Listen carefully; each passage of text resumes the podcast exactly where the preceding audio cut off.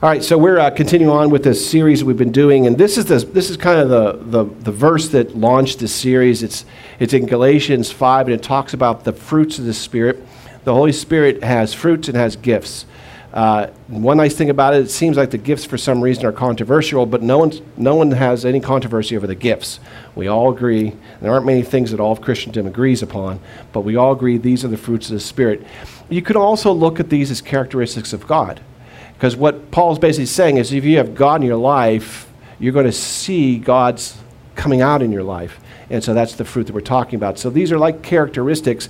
And we're going to take on the first one, which is probably the, the, the big number one sermon, on love.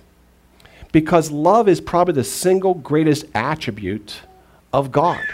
And, and if you ask people, what is love? And just like, you know, that's a, you know, someone will probably start singing a song or something. Do that. There's a lot of things written about love. You, you even use the expression "we fall into love," because you know, that's like an accident, right? You don't fall on purpose. I fell into love. You know, if you if you fall into a hole, you didn't mean to do it. Oh, this just happened. I fell into love, and and so that's what it is. I just fell in. Now I'm stuck. I can't get out or whatever. That's kind of how we treat love. Is it's just an accident. And there's a lot written. I'm not going to bother reading you some of the. Um, thoughts of the day from the songwriters today. It's always amusing to hear what they have to say about love. I'm going to give it to you from a couple of psychologists. This is two women actually have a, have a website called The Anatomy of Love. They've studied this, they've done TED Talks on it. They're two um, middle aged women. Uh, they say love is involuntary. Brain science tells us it's a drive like thirst, it's a craving for a specific person. It's normal and natural to, quote, lose control in the early stage of a romance. It is a natural addiction and treating it like an addiction can help you because we were built to fall in love. And another psychologist puts it this way love is a force of nature. However much we may want to, we cannot command, demand, or take away love any more than we can command the moon and the stars or the wind and the rain. So it's this force, right? It's this thing that just grabs you and you can't help it. You can't choose it. You can't help it. You the heart wants what the heart wants and it'll go and it'll pick somebody to fall in love with and you'll just do it. It's this force of nature. Here's the problem with all this thought that's, and all this time that's been spent on love you know, and trying to study love and, and do something about love. Here's the problem Jesus says this This is my command that you love one another. So I ask you, how can Jesus command us to have an emotion that we have no control over? Is anybody else troubled by that? Because that was always my trouble. Wait a minute. You, you commanding me to love somebody, but I can't control love. Love just happens. It's this powerful force. It may be an addiction once it happens, but there's nothing I can do about it. I can't control this at all. And Jesus, like, he talks about this all the time, and he talks about it in this language. In Matthew 5, he says this You maybe have heard said, You shall love your neighbor and hate your enemy, but I say to you, love your enemies. Boy, he amped it up there, didn't he? Love your enemies and pray for those who persecute you, so that you may be children of your Father in heaven. That's an interesting sentence we kind of blip over. You want to be children of God? Here's how you do it you love your enemies. And he goes on and says, Look, he makes his sun rise on the evil and on the good. He sends rain on the righteous and the unrighteous. Basically, saying the earth looks the same, right? But those who love you, if you love them, what good? Are, wh- how are you different? Right? So he says the, the rain falls, the sun comes on the righteous and the unrighteous. We have this like sameness in the world. And Jesus is saying, but you're not supposed to be the same. If you only love the people who love you, you are no different than anybody else. Everybody does that. There's not a single person on earth, if somebody loves them, won't love them in return, or at least like them, right? Because they're benefiting from it. It says, look, even the heathen do that. There's nothing special about that. But you are to be children of God, and you are to be different. You are supposed to be special. And the reason why this is so important to him, and what Jesus talks about this second most thing, we talked last week about the first most thing he talks about, we're talking about the second most thing Jesus talks about here, is because love is the single most defining attribute of God. A God that didn't love you would be a very scary thing. You know, if you, if you ever ask the question, I don't know if you've ever done this, I do these weird things, why is God God? What makes God God? Usually you get answers like he's bigger than I am, he's more powerful and, you know, he knows everything about me. He knows everything. That's a scary combination if they don't love you. Love better be in there somewhere, right? You take, take a picture person of who knows everything about you, bigger than you, more powerful than you, and they don't like you. that's, a, that's a scary place to be, right? And so love has to be one of the single most defining attributes of God. It's, it's his nature, it's the, it's the basis of all of his nature, right? And the good news is, for those of you who are like, well, how in the world can he command me? Is love, the way God's defining it's not an emotion. I'll tell you something else. This may help you. Love is not easy. It's not supposed to be. Jesus never says, This is easy, go do this. He says, I'm commanding you to do it. It's not. But here's what love is it is a decision to live like a child of God. It's a choice, it's a decision. You make the decision, I will do this because I want to be a child of God. I want to be different. I don't want to be the same like everybody else. I want to be different. In John, Jesus says this Look, I'm the true vine. My Father is the vine grower. He removes every branch in me that bears no fruit. This is interesting, by the way. I just found this out because you know you do these researches when you preach on this stuff. Did you know that every year a vine grower cuts off the shoots from last year because after a whole year of growth, it won't produce any more fruit or very bad fruit. So every year they go to the, the vine and you know, where they kind of branch off and they'll cut off a piece because they want a new shoot because that grows and bears fruit. The other one doesn't. And so every year you do it. If you don't prune your vines, your grapes will die. Have you ever seen anybody with the grapes they've had there for generations and maybe they moved in and you see them slowly dying? It's because they're not pruning. So he says, God, every, and prune, by the way, you know what that is? That's cut away old dead stuff. So if you feel like, man, God will never let me alone, no, he won't. He's always going to try to cut away the old stuff in your life because he always wants you generating fruit. So he says, I'm the vine, and my father's coming, you're the branches. He's going to make sure you bear fruit. He's going to keep working on that. Every branch that bears fruit, he prunes to make it bear more fruit. So he this big stalk and he keeps those shoots, he keeps pruning them.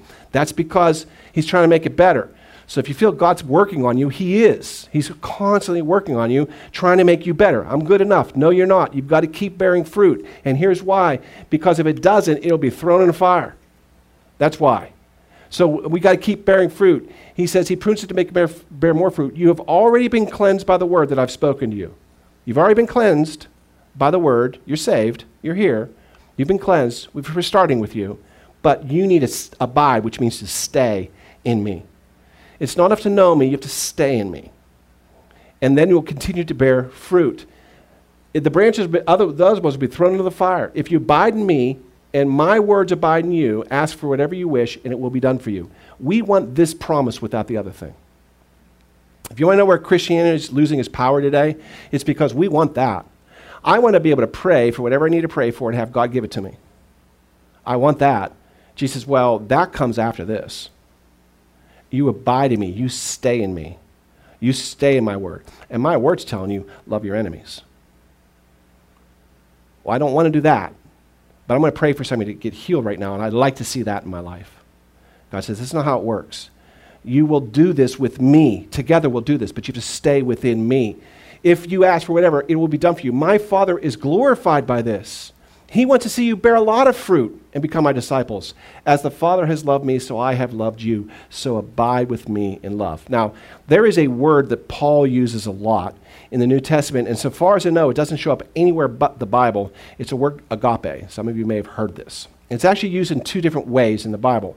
One is every week when the disciples and all the believers got together and they would have church, they would have a feast afterwards, and it was called the agape feast sometimes called agape meal, or you know, you'll hear some kind of a love feast or whatever. That's, that was, they used agape there. And then Paul uses it to describe the kind of love Jesus is talking about. See, what we describe of love is actually a symptom of love. We, we, we see a symptom, but it's not really love. We, we feel in love. That's not really love. That's a symptom. And you know that's true because you've been in love with some stupid people in your lives. Amen? Some of you are my age. It's like, whoa, I can't believe you know, how, you know, puppy love. Sometimes you hear that right? You're young, you know, in love with somebody. Uh, we, we know that, but you have all those feelings like a true love. It's just not. It's a symptom. What Jesus is saying, okay, symptoms are great, but I need you to understand that love's a choice. You choose to love, and you're choosing because you want to be children of God. He says this in, in John 15 If you keep my commandments, you will remain and not depart from my love. We talked about this last week. You keep my commandments, that's how you stay in my love. Very simple, but it isn't. Simple's not easy, right? We've said that before. Easy is not simple, simple's not easy. This is simple, not easy. Just as I've kept my Father's commandments and abide in his love, I have said things to you so that my joy may be in you and that, that your joy may be complete. Ever feel like you're struggling in the Christian life and it's just not clicking? I just don't seem like, I don't think I have. I just, he says, here's, here's what's missing. I, I'm trying to get this in you so that your joy will be complete. I want your life complete. I, I want you to have the complete life I came to give you. I came to give you life and life abundantly. I want it to be complete in your life. And here's the secret obey my commands. And here's my command to you love one another. It's a commandment. It's really pretty simple. This is my commandment that you love another as I have loved you. And okay, well, what does that look like? And then he gives us this. Well, there's no greater love than this to lay down one's life for one's friends. And I always read this and said, whew, I'm off the hook. Because this Jesus now is basically just talking about himself before he did it. Right? He's saying, I'm, I, I can prove to you that I, I, I love you because I'm going to lay down my life for you. And I'm like, ooh, well, unless Jesus calls me to be a sacrifice, which if he does, I guess I have to do it, I'm off the hook for everything else. But I don't believe that's at all what Jesus is saying here. And he's also not saying go around, you know, throwing yourself in front of cars to save people and kill yourself. Or that's not what it is, because he actually uses this terminology another place in the Bible, and I think they're really connected here. And I think this is kind of the important thing. Uh, this, this shows up over in Luke. He says to him, He says, Look, if any of you want to become my followers, let them deny themselves, take up their cross daily, and follow me. So, what Jesus is saying there is kind of a picture. Again, this is before he died, so they didn't know the cru- crucifixion was coming. He's saying, Look, crucifixion, which kills your flesh, needs to be done daily and you need to choose to follow me. And I believe that's exactly the same thing he's saying here, just in the other way. He's saying, lay down your life. Which we're laying down is our flesh. We're laying down what we want. He says, this, this is how you know that you love somebody. You're willing to sacrifice what you want for them. And this is what he's saying here. He says, if you want to follow me every day, you will crucify your flesh, what you want, and you'll follow me. So here's a definition for you that I don't know if you've ever heard, and I don't really even know where this came from. I heard this when I was in church camp at about age 13. Wrote it down in a little notebook, have never forgotten this. And as I've grown older, I've come back to it again and again and again because I think this is the best definition of love I've ever heard. Love is doing something that you don't want to do because you want to do it. That's love. It's a choice. You make the decision. I would rather do this, but I'm going to do that because I love you and I know this is what you need. This is what you want. And in a perfect relationship, the other person is also spending time loving you back, right? That's when it's really great. That's when, it, you know, you, hopefully that's what you have in marriage, where the person says, yeah, okay, you did that for me yesterday, but I'm going to do this for you today. You know, and so you have this kind of, this kind of reciprocal love. That's great. But Jesus says, even if you don't have that, you do the first part. You do your part. You do you and, and, and you let them worry about them. So you keep doing you. And it gets hard because after you do it a few times, you start getting tired of it, right? But we have to know that this is what God's calling us to do to the people in our lives, to the people we work with, certainly to our family. Says, okay, you do the right thing. And you said, I'm going to put aside what I want. And I'm going to really try to look at what this person wants because that's what God's calling me to do. If you can get to the point where you're living like that, you're going to start seeing changes in your life. Because what you've done is you've brought God's love into your life. And there's nothing more powerful on earth or in heaven than God's love. And you've brought it into your life. The more you bring God's love into your life, the more you'll see changes in your life. And it will impact, I promise you, those around you. They're driving you nuts. They're hard to love. But it won't happen overnight, and that's not your responsibility. God's love changes people and changes situations. But that's not why we do God's love. We do because He commanded us to. Right? Jesus is our Lord and Savior, not just our Savior. The Lord says, This is what you'll do. So this is what we do. Promise you, this is a formula for a great marriage and great family, but that's not why you're doing it. You're doing it to honor your Father. That's why you're doing it. So um, if you don't want that, I'm going to give you some tips right now on how to keep it from happening in your life. And I'm only showing this to you because some of you are like, well, I try that, I want to that, but for some reason that love just won't grow. You know, I just don't have a green thumb for growing God's love. It seems to always die on the vine for me. Well, uh, maybe you have some of these other things because if you have these things, this will keep God's love from your life. And it might not be the list you're expecting. And I'll show you where I get this list. It's actually from the Bible. Uh, here's, here's what you do. Uh, first of all, uh, have a short fuse because people will not mess with you if they know there's a price to pay. Just do that. that that'll, that'll help keep God's love from you. Sarcasm's your friend. Yeah, always just be as sarcastic as you can be. That'll keep God's love out of your life. Because you know, people find you funny when you're sarcastic. By the way, a very small percentage of people in your life find you really funny when you're sarcastic. Most of the people aren't in your life because you're too sarcastic. Okay. Um, make sure no one else ever gets ahead of you, especially those that don't deserve it. And we have to work on that, don't we? Make sure that person doesn't because they don't deserve it. I deserve it or my friend deserves it. I'm going to make sure they never, ever get ahead. Oh, here's one be cocky. You know when God's in your life? Be cocky. Cocky because everyone likes someone with confidence. Know, I'm just going to, it's just not, I'm not cocky. It's just confidence. You know, that's all it is. Um, make sure everyone knows what a great job you're doing. At all times, make sure everybody knows what a great job you're doing. And you'll be keeping God's love from your life. Just this is a good one. Yeah, Self advertising will work for you. You'll just get ahead. Ooh. And by the way, that does work on earth. But we're not talking about earth here. We're talking about heaven. So it won't work, won't work there. And it'll, it'll help. If you're wondering why your love keeps dying on the vine, these are reasons. Uh, remember also that no one can ever look out for you better than you can. You got to watch out for number one, uh, be snarky. Uh, make fun of those around you, especially those in power. You find yourself doing this, you're like saying, snip that love kill it in the fruit. We don't want to see the bud. We don't want to see a flower. Uh, so this is a good one. If someone else is looking for, for a fight, man, you give it to them. Man, they were, they, were, they were spoiling for a fight. You come around here spoiling for a fight, I will give it to you. This will kill God's love faster than you can imagine. And finally, always, always, always remember your enemies. Don't ever forget them. Actually, I'm not fine. I got a couple more here. Uh, don't get mad, get even. You've heard that? It's like a bumper sticker, right? I don't get mad, I get even.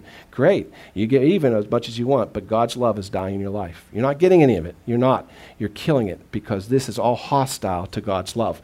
And when something bad happens to someone else, laugh. That's hysterical, isn't it? When you can see somebody else have problems, just laugh and laugh. That's so much fun. And make fun of them, and that's great. So, where in the world did that come from? I told you it was biblical. I'm going to show you the scripture that comes from, except the scripture showed the other side of that. The scripture shows here's what you do to get God's love, and all I did was reverse it for you. Because sometimes it's easier to see what we're doing if we look at it that way. So, this is a very famous verse. I'm sure you've all heard it. If you've ever been to a wedding, they read this one, you know, all the time at weddings. I don't think I ever have, my weddings, but it's very typical, right? Love is patient, love is kind, is not jealous. Love does not brag, it's not arrogant. It does not dishonor others. It's not self seeking. It's not easily provoked. It keeps no record of wrongs. Love does not delight in evil, but rejoices with the truth. This is the way to get love in your life. All those other things are exactly the opposite. So if you're not connecting, love isn't growing, you probably have this and it's poisoning the soil of your, of, of your heart against the love of God. And that's why you're not seeing it. You're going to have to get rid of those other things to let God's love grow.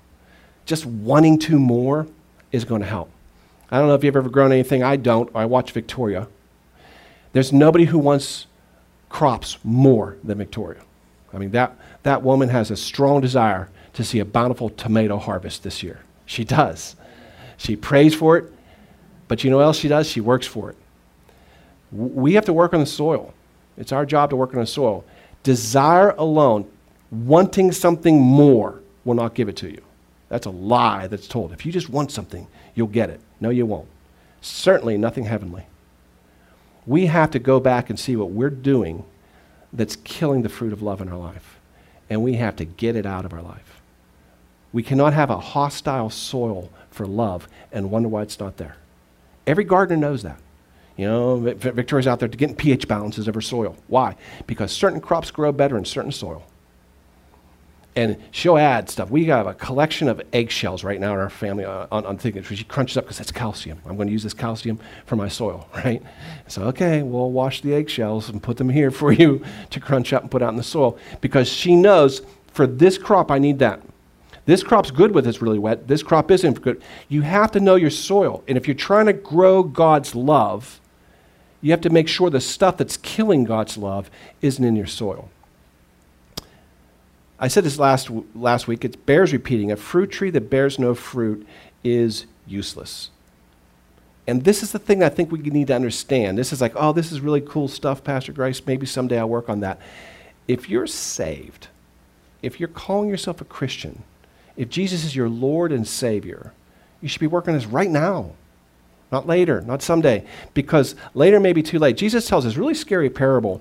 He says, Well, I'll tell you this parable. A man had a fig tree. We're back to fig trees. Talked about them all last week.